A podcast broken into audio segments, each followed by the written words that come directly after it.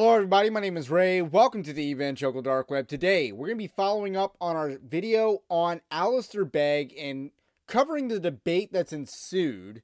Now, I didn't realize that when we reported this story, it would have blown up the way that it did. I kind of feel like the dude who called the cops on George Floyd a little bit. Like, wow, did this blow up?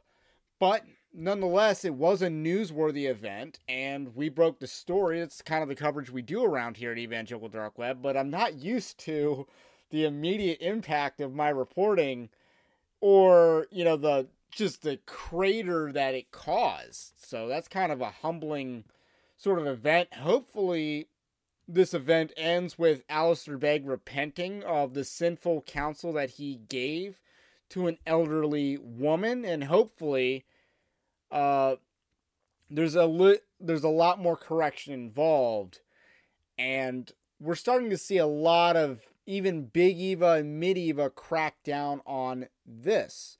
It's pretty interesting to see. So anyway, we're going to talk about the follow up on this debate. But first, I want to let you know Evangelical Dark Web is a Christian news gathering and commentary ministry. You can support our work over at evangelicaldarkweb.org/slash join. That's the most you can do. The least you can do is like this video, subscribe to the channel, to the podcast if you are new.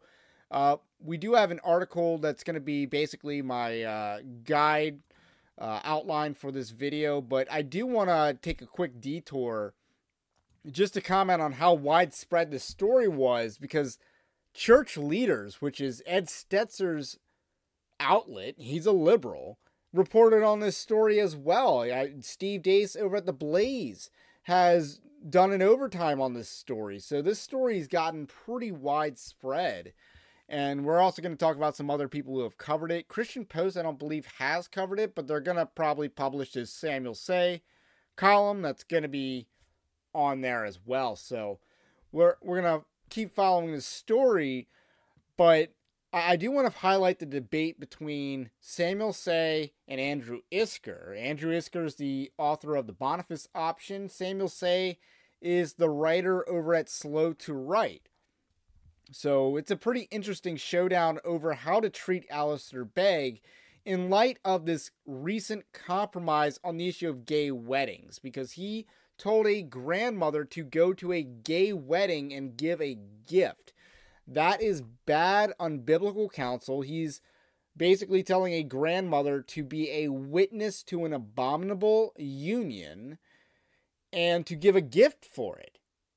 This is not biblical counsel. It's frankly you're counseling someone to sin by going to a gay wedding. That that is a a tacit sin because of the approval you are giving and the witness you are giving to an abominable union. So that's intolerable for a Christian, and that's why Alistair Begg's comments are not only sin, but they're great scandal, in my opinion, as well. So we're going to comment on the debate regarding Andrew Isker and the idea of throwing the baby out with the bathwater, or um, is this proper accountability? So Andrew Isker, you know, came off the top rope with this tweet. Uh, compare Sean Strickland and Alistair Begg over the last 24 hours. Sean Strickland, we're not going to play his clip, but he was basically asked why by I believe a Canadian journalist. He's a UFC fighter, an MMA fighter. He he was asked by a Canadian journalist why uh, you know, he would say that he wouldn't want a gay son and Sean Strickland doubled down on the comment on the comments that he made about not wanting a gay son.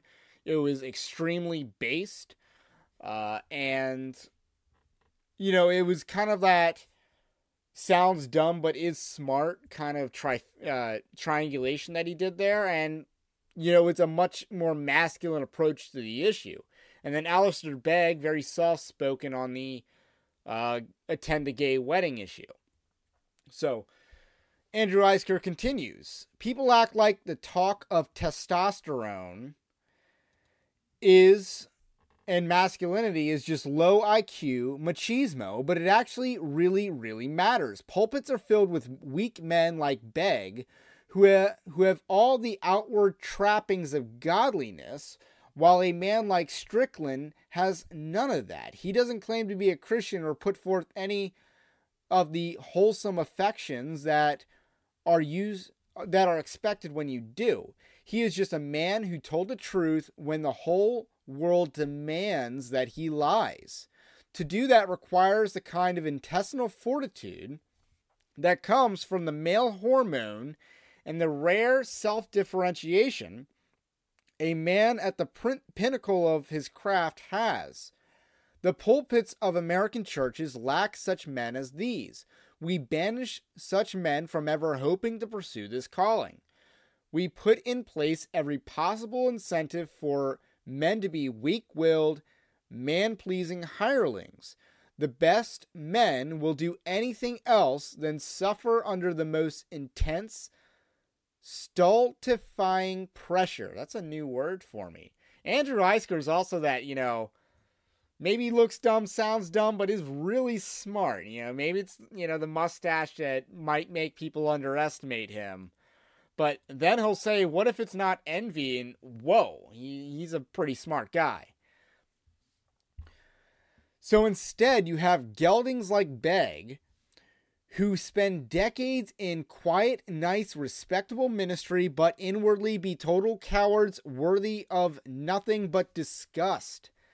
There is desperation for men who act like men to lead. You see it when you see the reaction to Strickland. Conservative evangelicalism is desperate for men to lead, but the pathways for men as men to climb their way into leadership are completely cut off from the start.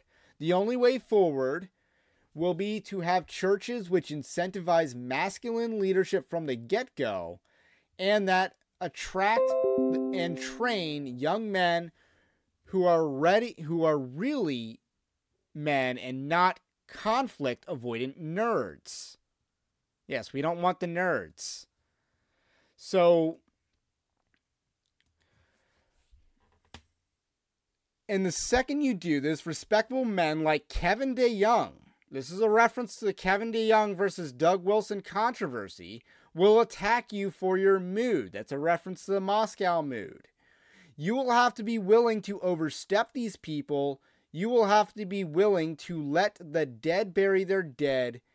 Respectable, winsome Alistair Begg is dead and soon to be buried. It doesn't matter how much money they have, what institutions they have, the publishers, the seminaries, the big churches and denominations, the PCUSA and the ECLA had and still has a all that too. It has no future. It's trapped in the world before negative world and the future belongs to those who are willing to fight for it. And the number that are willing uh, and in that number there are, will be more than a few men with cauliflower ears. So again, reference to the fact that uh, the guy was a UFC fighter who's the positive example in this scenario, and that's uh, Sean Strickland. This is your invitation to the intersection of versatility and design. The kind of experience you can only find in a Lexus SUV. A feeling this empowering is invite only. Fortunately, you're invited. Experience the versatility of the complete line of Lexus SUVs and some of the best offers of the year on select models at the Invitation to Lexus sales event, now through April 1st. Experience amazing at your Lexus dealer. What if you could have a career where the opportunities are as vast as our nation, where it's not about mission statements, but a shared mission? At U.S. Customs and Border Protection, we go beyond to protect more than borders from ship to shore, air to ground, cities to local communities. CBP agents and officers are keeping people safe.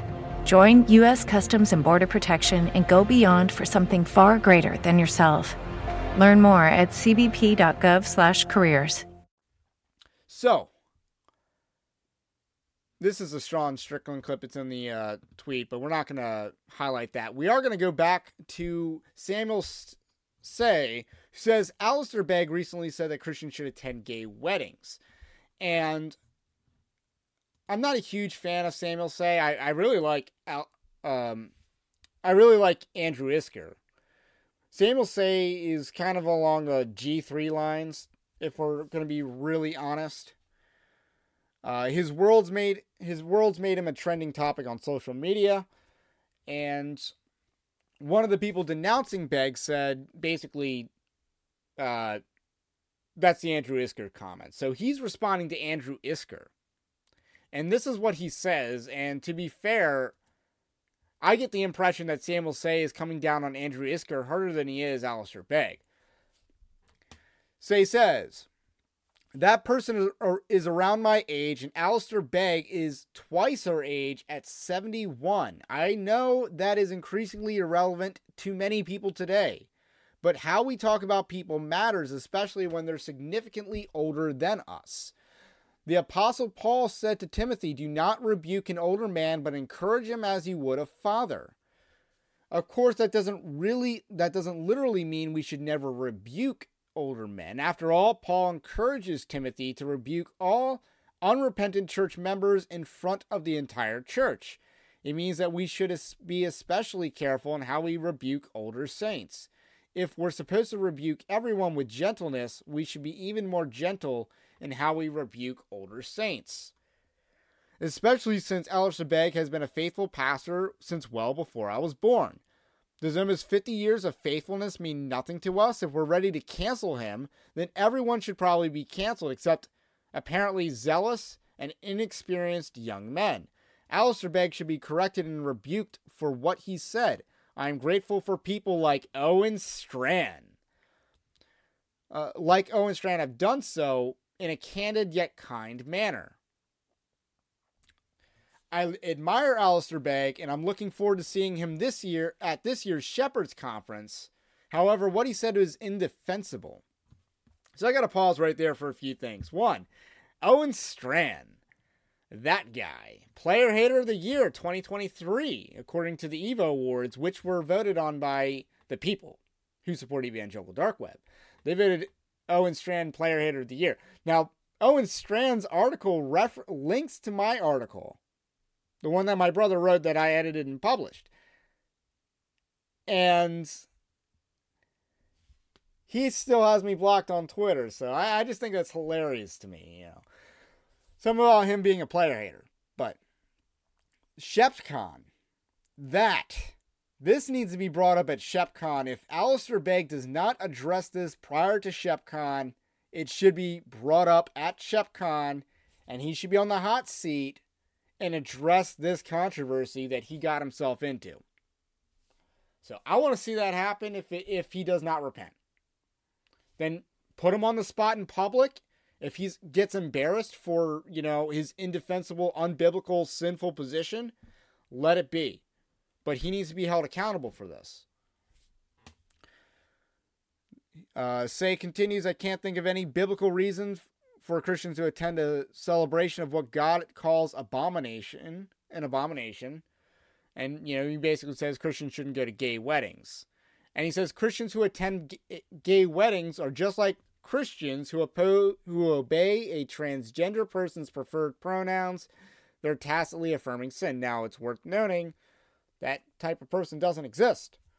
It's just a transvestite, Samuel. And, and, also, many of us need to stop acting like we're commanded to disobey God in order to win the world's approval. We're not called to be like politicians. We don't win our race by gaining the world's approval. We're not supposed to worry about how the world reacts to righteousness. We should only be concerned about what unbelievers think about our sins, sins like attending a gay wedding. In fact, our God says it's our opposition to the world that leads many unbelievers to become interested in the gospel. So, according to the the Bible, refusing to attend a gay wedding is more likely to make them repent. I agree with that at the end. Now, again, this whole thing has drummed up a lot of controversy, and the reactions from a lot of allies has been pretty interesting. David Morrill over at Protestia basically made the argument that Alistair Begg should actually be held to a harsher standard because of his long-standing ministry record. This actually raises the stakes on how just how bad his compromise on this issue is. John Harris over at Conversations That Matters. I've been on there a couple times. Uh, he made the point that maybe it's time for Alistair Begg to retire. If you're, you know, is, is this a sign of senescence? That he's too old to be in the position that he's in if he's going to be making judgment calls like this. And he made reference to a Chuck Smith uh, radio call where he basically says, you know, gives a an exception to killing children that isn't found in the Bible. You know, extenuating circumstances and stuff. So these are things that might happen in old age. Uh, my brother also references Billy Graham. Although my understanding is that Billy Graham was more compromised in media interviews and also earlier in his ministry than later in his ministry, but maybe I'm wrong about that.